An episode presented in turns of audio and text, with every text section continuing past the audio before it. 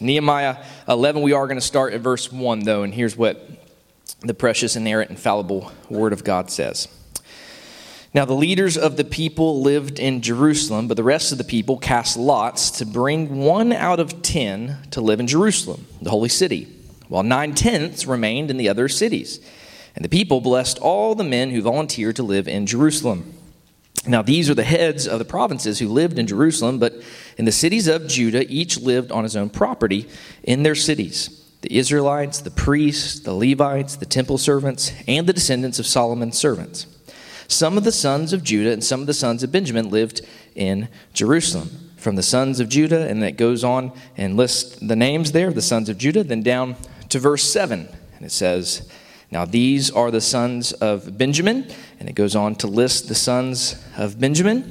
Verse 10 from the priest, and then you can go ahead and guess what's going to be listed there. That's uh, the, the names of the sons of the priest. But I did want to mention verse 12 as it says, and their kinsmen who performed the work of the temple. There was 822, and then it lists uh, their names as well. Down in verse 15, it says, Now from the Levites, and it goes on to list the name of the Levites. And at the end of verse 16, it says, From the leaders of the Levites who were in charge of the outside work of the house of God. And then starting verse 19, we'll read all the way to verse 28 now, where it says, Also the gatekeepers, Akkub, Talmon, and their brethren who kept watch at the gates were 172. Verse 20 says, The rest of Israel, of the priests and of the Levites, were in all the cities of Judah, each on his own inheritance, but the temple servants were living in Ophel, and Ziha, and Gishpa, where were in charge of the temple servants. Now the overseer of the Levites in Jerusalem was Uzziah, the son of Bani, the son of Hashabiah, and the son of Mattaniah, the son of Micah, from the sons of Asaph, who were in the singers for the service of the house of God. For there was a commandment from the king concerning them, and a firm regulation for the song leaders day by day. Pethahiah, the son of Meshezabel, of the sons of Zerah, the sons of Judah, was the king's representatives in all matters concerning the people. Now, as for the villages with their fields, some of the sons of Judah lived in Kiriath Arba and its towns in Dibon and its towns, um, and in Jekabzeel, uh, and its villages, and in Jeshua and in Moladah and Beth Pelet and in Hazar Shual and Beersheba and its towns and in Ziklag and Makkah and its towns, and it goes on to list the rest of the towns there as well. And in verse 31, the sons of Benjamin also lived from Geba onward, and it goes on to list the rest of the towns in that area as well. Uh, and then verse 36, from the Levites, some divisions in Judah belonged to Benjamin. May God bless the reading of his word. Brother Brock, would you come preach this word to us?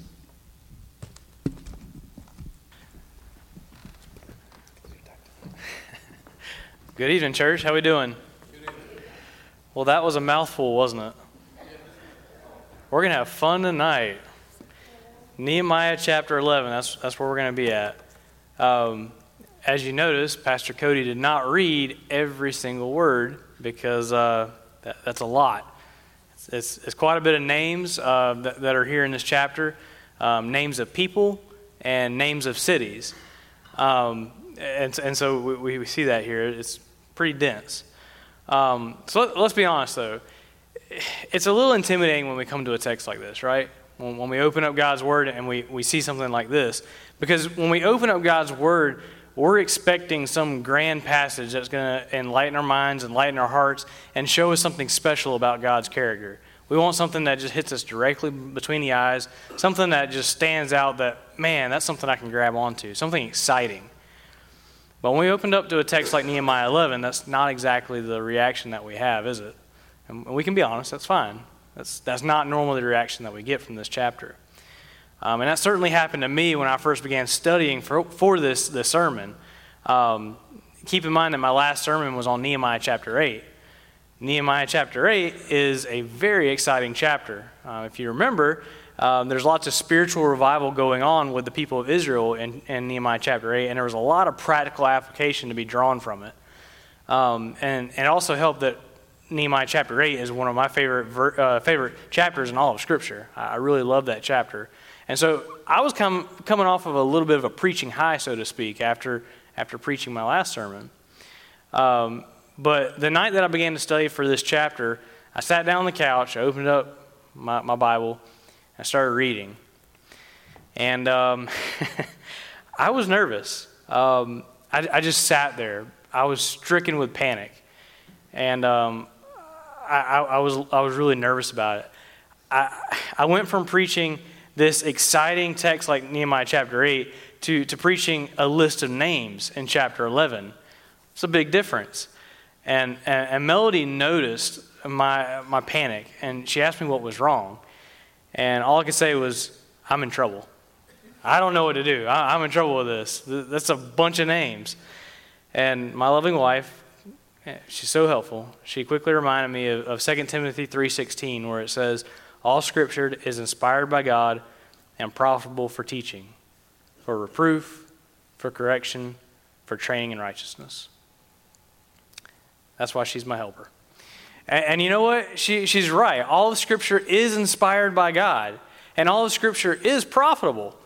So if the Scriptures claim this to be true about itself, then we have to read every word on these pages, um, trying to find out how it is profitable. Because if it says that it is profitable, then that's true. So we can read every word on these pages knowing that it's profitable for our spiritual growth. So when we come to a difficult text like Nehemiah uh, chapter 11, and even uh, if you're in a Bible reading plan, you're probably going through something like Leviticus right now. The books of Leviticus, Kings, Chronicles, those books that are heavy with lists and names, we can be sure that they are there for a reason. Um, God includes these texts in the canon of Scripture for a, for a certain purpose. He wants us to know something about His character or His redemptive plan so that we can further glorify Him. And that's why those chapters are in Scripture. Keeping that in mind, I want to take a look at Nehemiah 11 tonight with a fine tooth comb, and I want to put aside the fears uh, that come when we initially see a text like this. I, I want to put that to the side. We're going to study this thoroughly, and we're going to see what God has in store for us. I think that's always important to remember the context in which you're reading. Um, so you need to know what testament you're in for obvious application points. Uh, you need to know where you're at in the timeline of the redemptive story. And you need to know the context of what other areas of Scripture are, are happening at the same time frame. Like we know that Nehemiah is in the same general time frame as Ezra. Ezra was a little bit before. but it's also very important to know what context you're reading within the book itself. Uh, let's take a look at Nehemiah 11 for our example. We really need to know where we're at in the story um, that the author is telling in order to understand the intent of chapter 11. So let's, let's backtrack. Nehemiah 11 almost uh, seems a little out of place because there's a very abrupt change between uh, the chapter 10 and chapter 11. We, we see this kind of a, a break here. If you're looking at this text with a, a narrow scope, it won't seem to fit properly. So we have to understand the context properly in order to understand it. In chapter 1, we see Nehemiah, who was a trusted counselor to the Persian king. We see him hear about the ruined state of Jerusalem. He mourns for his homeland and his people, and he pleads for God to use him as his tool to restore the former glory of Jerusalem. Chapter, uh, chapter 2 tells us how Nehemiah requested the king to let him return to his homeland and rebuild the city walls. The king not only allows him to go, but he finances the trip on top of it, which was amazing. Um, Nehemiah promptly inspects the city walls upon his arrival, and he wins the trust of his kinsmen. And uh, he implores them to help in rebuilding the city walls. Um, we see the first encounter of some of, the, some of the enemies of Israel, like Sanballat, Tobiah, and Geshem. Then in chapters 3 through 6, there's an account that's given of the wall being built and the opposition that the, the people faced while, they were, they were, uh, while the work was being done. And in chapter 7 gives us a census of everyone who returned to Jerusalem from exile. And then we see this shift from chapter 7 to chapter 8. We see this shift, and we talked about this when I preached my last sermon. We see this shift where there's a break in the rhythm of the text um, when we get to chapter 8 because there's, a, there's suddenly a focus on the spiritual growth of the people of Israel.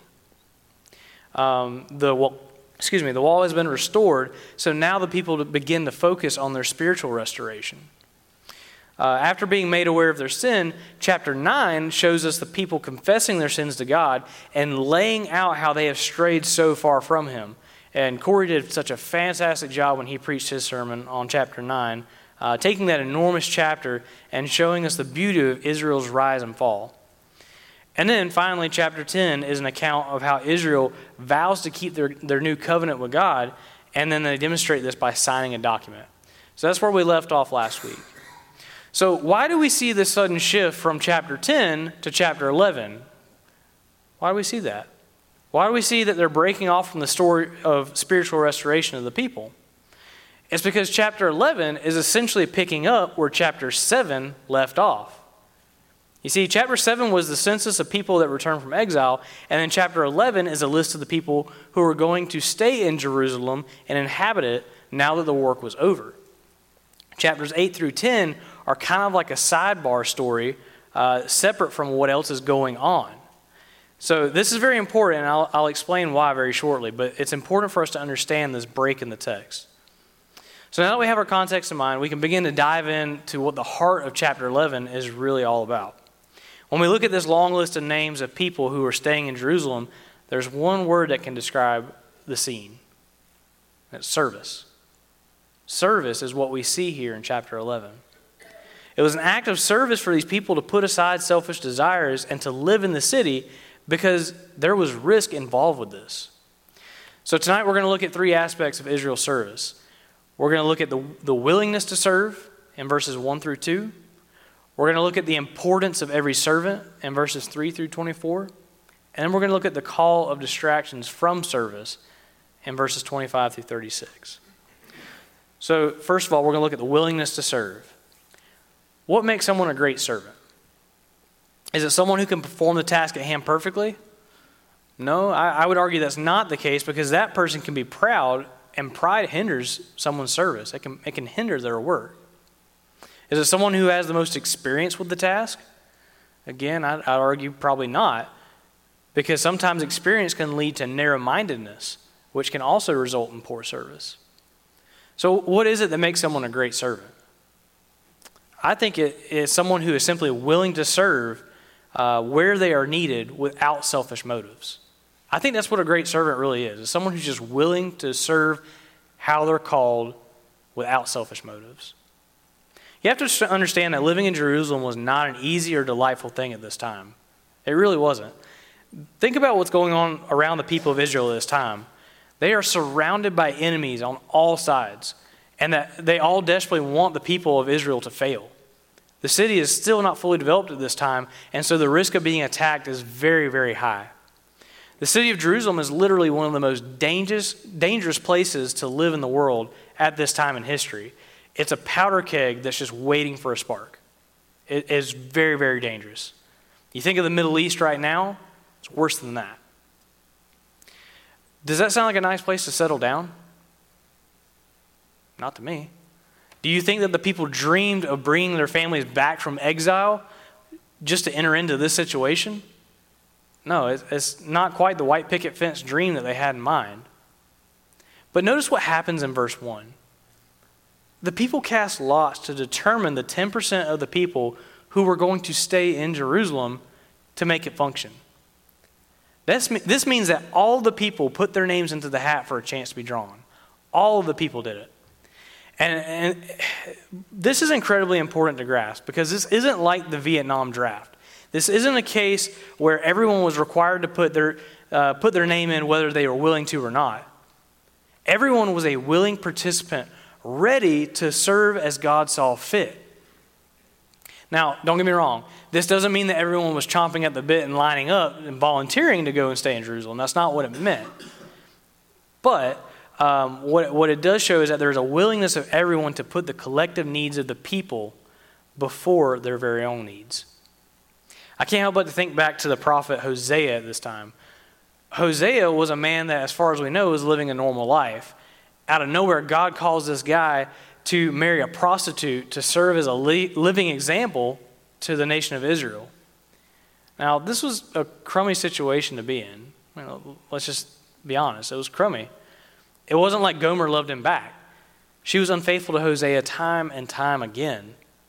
Yet, Hosea was willing to serve God when he was called. He was willing to put aside his wants and he was willing to put aside his needs in an effort to serve his God. We see the same type of willingness that Hosea showed. We, we see that here from the people in this text. But, but what, why are the people so eager to serve if God calls them to serve by staying in Jerusalem? Why, why are they so willing? It's because they just experienced this great spiritual revival. Remember how I said that the break in rhythm from chapters 8 through 10 um, served a purpose? Well, this is the purpose.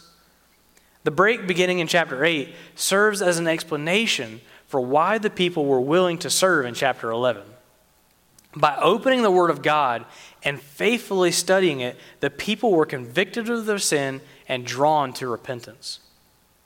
After repenting of their sin and pledging their allegiance to God, they were primed and ready to serve Him. That's the natural response of repentance. They were primed and ready for service. If you were to remove chapters 8 through 10, the text would not make sense because you would see, pe- see a people that were still in their sin um, suddenly ready to sacrificially serve God, and that would not make sense. That's not the natural progression. That is why chapters 8 through 10 exist, is to help us understand how the hearts of the people had been reshaped by the Word of God in order to prepare them for the work that He had ready for them. That's why we had chapters 8 through 10. So, what's the takeaway here? What, what can we draw from this? I think it's safe to say that we are best suited for service to God when we are steadfast in His Word. When we're steadfast in His Word. Sure, anyone can be prepared to serve God and, serve the church and its needs without reading the Scriptures. I mean, anybody can come up here and, and do work for the church. But where is their heart at in this service? Where's their heart? Are they willing to, to serve because it brings glory to God? Or is it because it brings some, some, some, some sense of fulfillment or self satisfaction? Where's their heart really at in their service if they're not truly spending time in the Word of God? Friends, if we truly want to be ser- uh, willing servants for the work of God, we have to be in His Word. We have to be. We've talked about it over and over again how the Scriptures are living and active. They have the ability to cut to the depths of the heart and reshape us into the servants that God wants us to be. Only when we experience the revival that the Word brings us can we truly be willing to serve our God to our highest potential. Think about the book of Judges. What do, what do we see repeatedly happen to, um, to the different judges that God put into place? Let's look at Judges 3 7. It says this and the people of Israel did what was evil in the sight of the Lord. They forgot the Lord their God. They forgot the Lord their God.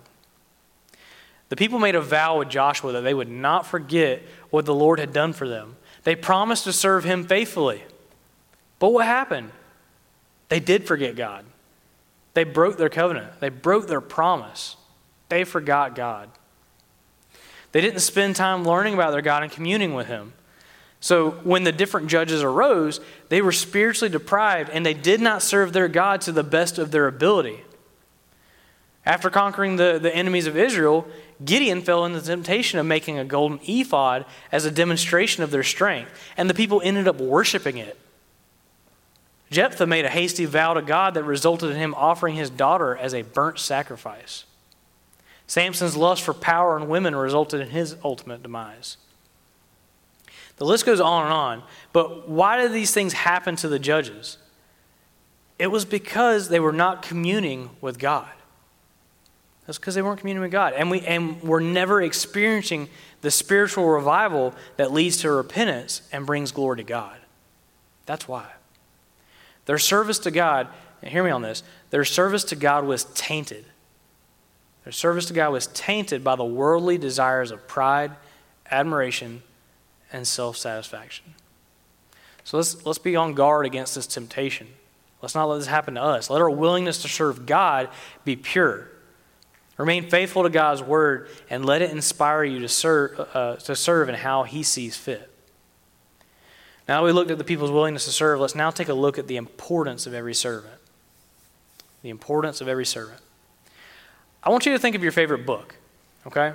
either your favorite book, your favorite comic, or article that you've ever read. It was probably a real page turner for you. Um, for me, my favorite series is The Hobbit and The Lord of the Rings by Tolkien. I love those books. They're my favorite. I, I, I see you back there, Courtney. Yeah, that's right. They're, they're my favorite books. I, have always loved them, and when I, when I was reading them, I could not put them down. I was reading them every night. I was reading them on my lunch breaks at work. I just couldn't stop reading them. Um, and and I, I, love those books for a couple reasons. Um, the first is because I think I identify with the hobbits. I'm short, I'm hairy, and I love food. I think that's the first reason. The second reason, though, is because there's so much adventure and wild mystery in those books that only an author like Tolkien could produce. And, and, and they're just fascinating to me. Now, if you gave me The Hobbit, and then in the other hand, you gave me the list of names of the graduating class of 2020 for West Nassau, and you told me pick one to read for fun, there's little doubt that I'm going to read The Hobbit. I'm, I'm, I'm going to choose that for my fun reading. And, and that's not abnormal. That's not abnormal. Unless you've got a quirky brain that just loves lists, reading a list of names is not overly entertaining. Okay? Would you agree with me on that? Yeah, okay. Here's the thing though.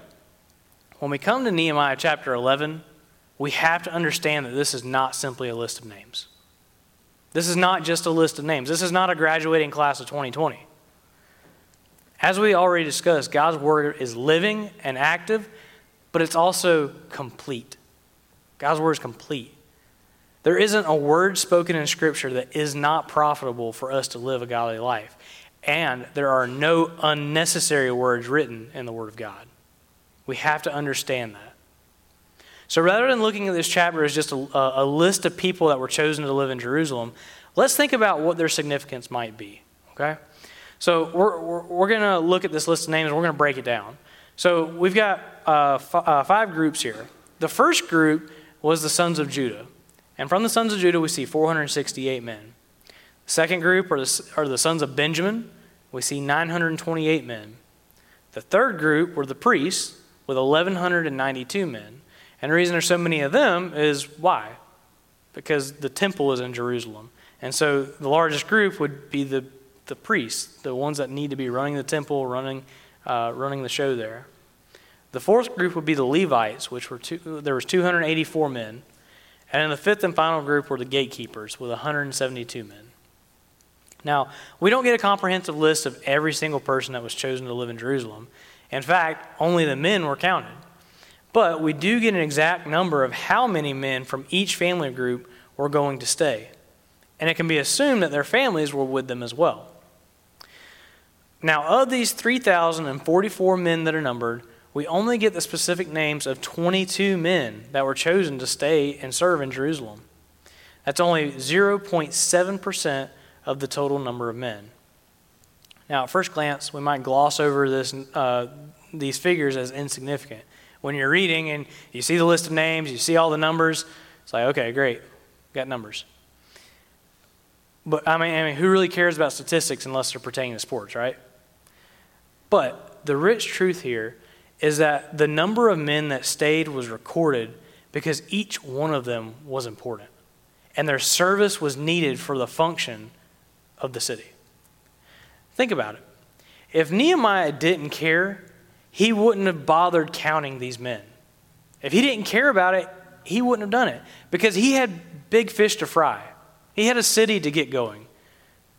It would have been very easy for him to just say, a bunch of men are staying here in Jerusalem from different families. Okay? But that's not what he did. He, he lists the different families that were present and how many were from each family and what their jobs were. So obviously it was important. He was showing that every person that stayed in Jerusalem served a very important role.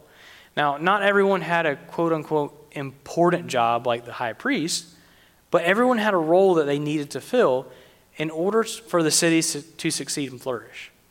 Okay? Think about this. If each one of the people from this list decided they didn't want to serve in this capacity, then Jerusalem may not exist today. Think about that. If they just decided they didn't want to serve in this capacity that they were called to, Jerusalem may not exist. The enemies all around Jerusalem would have gladly swooped in and destroyed the city if the people had not reestablished it. Okay? And remember, chronologically speaking, the book of Nehemiah is the last we hear from Israel until we get to the New Testament. So, had the Jews failed to reestablish the city, there may not have been a temple. There may not have been a holy city. There may not have been a people that still followed after God. Without the service of these people, listen, without the service of these people, all the messianic prophecies of the Old Testament would not have been fulfilled in the way that they were prophesied. The service, or their service, was another cog in the redemptive plan of God. It was important. The ripple effect of their service cannot be understated. Likewise, church, your service in the kingdom of God cannot be understated. Do not ever, for one minute, believe that your service in the church doesn't matter. Don't ever believe that because it does. Every one of us plays an important role in both this local church and the global church, which is the body of Christ. We all serve an important role. We may not ever have our names written down in history books like John Calvin, Martin Luther, Charles Spurgeon, John Piper, or any of the other well known names in history. But our service to Christ is just as important as theirs. So, personal story here. One, one time when I was a kid, I, I was at Dunn's Creek Baptist Church. That's where I grew up. And we went to kids' camp. I think it was actually my second year of kids' camp. And I remember one night in the worship service, my heart was pricked by the gospel for the first time. Um, I, I, didn't get saved that night. I, I, didn't, I didn't accept Christ as my Savior, but I remember it was the first time that the gospel ever tugged at my heart. And after the worship service, I had a, um, I had a man that was staying in my, my room. He was our you know, camp counselor, I guess you would call him. And um, he stayed up with me that night. He stayed up real late, and he talked to me about the gospel, told me who Jesus was, and spent a lot of time with me. We, we stayed up for a few hours. And um, years passed, and I forgot who the guy was. I forgot his name. Um, you know, but I, I did remember the conversation. And later on, I did accept Christ as my Savior. And I still remembered that conversation of that, that man who took the time to share his faith with some little kid that he didn't know. When I turned 18 years old, I started dating Melody. And um, I then found out, we put things together, that that man who shared his faith with me was my future brother in law, Mark Horton. Amen. That man who took his time to share his faith with a little kid that he didn't know sowed a seed in my heart that would one day grow into salvation. That, that, was, that was a big part of my life. So, guys, your service is important. It is important. Everything you do to further the kingdom of Christ is noticed by our God. Hebrews chapter 6, verse 10 says this For God is not unjust so as to forget your work and love and the love which you have shown toward his name, in having ministered and in still ministering to the saints. So don't, don't forget, your work is important, and God notices it. One more point of application that I would like to draw from this is the importance of leading our families in our service. Leading our families in our service. Notice how when the names are listed, they are mentioned as the sons of such and such. That's, that's how they're listed here. Um, the reason that Nehemiah is listing the people this way is to show us how family legacy should play an, an important role in our service to God. Our family legacy should play an important role. The only way that our children and grandchildren are going to see service to God as the utter as the utmost important important role um, is if we demonstrate that in our lives, if we demonstrate that to them. Um, I would like to think that one day my great grandchildren would be seen as servants for their Lord Jesus, and in part because they saw it from their parent, who saw it from their parent, who saw it from their parent Avery, who saw it from their parent Brock, who saw it from his parent Steve.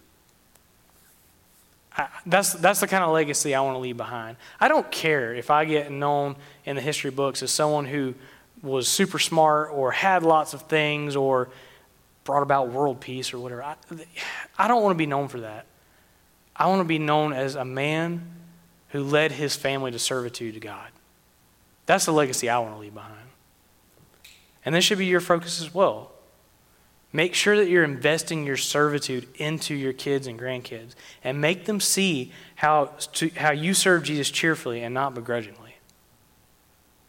All right, so we've talked about the willingness of the people to serve, and we've talked about the importance of every servant. Let's now discuss the final point, which is the call of distractions from service. The call of distractions from service.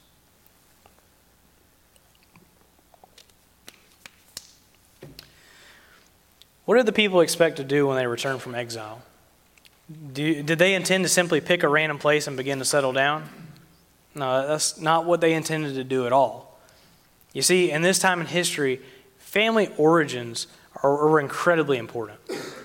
Where your family was from is where you lived, and it's where your grand, uh, it's where your generations after you would live as well. That, that's how that's how it worked back then. And this was not just unique to Israel. This is how much of the Middle East culture operated for hundreds and hundreds of years. Family history was important. So when the Jews returned from exile, their intent would have been to live in the lands of their forefathers. When they were coming back from exile, that would have been their goal.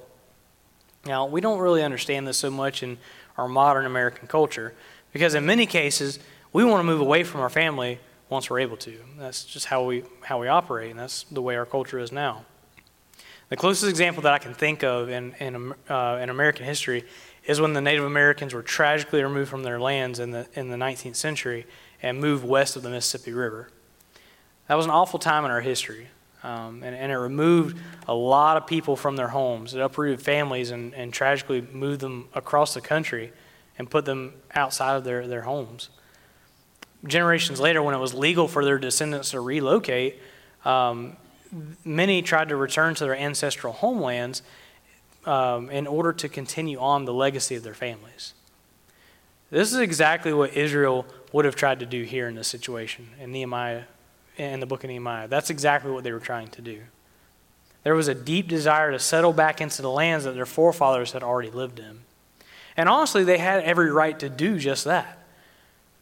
Remember, when Israel came to the promised land, Joshua gave portions to the different tribes. Okay? So he gave them portions that were inherently theirs. They were allowed to live there, it belonged to them. For example, we see Kiriath Arba mentioned in verse 25 here. This was a land that was given to the tribes of Judah and Simeon in Joshua chapter 21, verse 11. That's why it says that some of the people of Judah began to live there, is because that land belonged to the tribe of Judah. All of these villages and lands were significant to the heritage of the people returning from exile. Um, they were so significant that they would have served as a snare to those living in Jerusalem. Okay? Remember, the people who were chosen to live in Jerusalem, they were willing to serve in this capacity. But just because they were willing to serve doesn't mean that they weren't still tempted by their own selfish desires to abandon their work. In all reality, the people living in Jerusalem had just as, as much of a right to go into the homeland of their fathers and establish themselves as the rest of the Jews that were returning from exile. But in order to be an effective servant for the Lord in the capacity that were chosen, they had to give up that right. They had to give up that right that they had to live in the land of their forefathers. That's hard. That's really hard. They had to give up that desire, and it was also the desire of their ancestors who wished to return back to Jerusalem. To think that they had to give all that up is incredibly difficult. To be so close to the goal that they had for so long, for generations, only to give it up, and then not just to give it up, but to see it taunting them from across the city walls every day.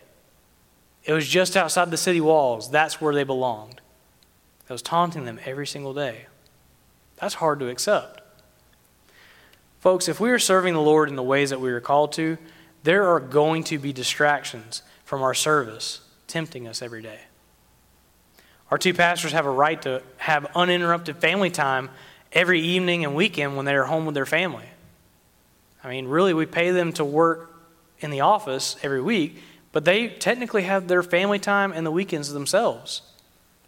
But because of their service to the kingdom that they are called to, they willingly give that time up, and quite frequently. They give up their evenings and their weekends a lot.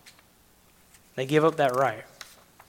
We all have the right to use our hard earned money how we want to, but we know that our finances should reflect our love for Jesus and not a love for the things of this world.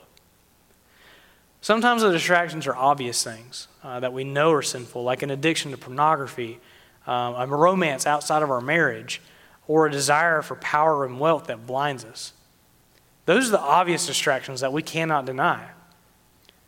But sometimes the distractions are not quite so obvious. Maybe, maybe they're a little bit less obvious. In fact, they're even good things that we sometimes pervert. Maybe our desire for special time with our, with our family has caused us to put time at church on the back burner. Maybe your desire for more and more theological understanding has left you with no time to disciple a babe in Christ because they're, uh, because they're, they're so far below you in their knowledge of Christ. Or perhaps even service to the church has become so important to you that you fail to serve your own family. So, good things can sometimes be a distraction from our service to God. There are always going to be those distractions in our lives that are going to try and pull us away from our service to God. But we have to be diligent to maintain our gaze on the glory of Jesus rather than the temporal pleasures that this life has to offer. As we conclude tonight, I want us to consider the sacrifices that the Jews who stayed in Jerusalem made. Think about how hard it was for them to stay in this place. Nehemiah gives us a picture of their courage by showing us their willingness to serve.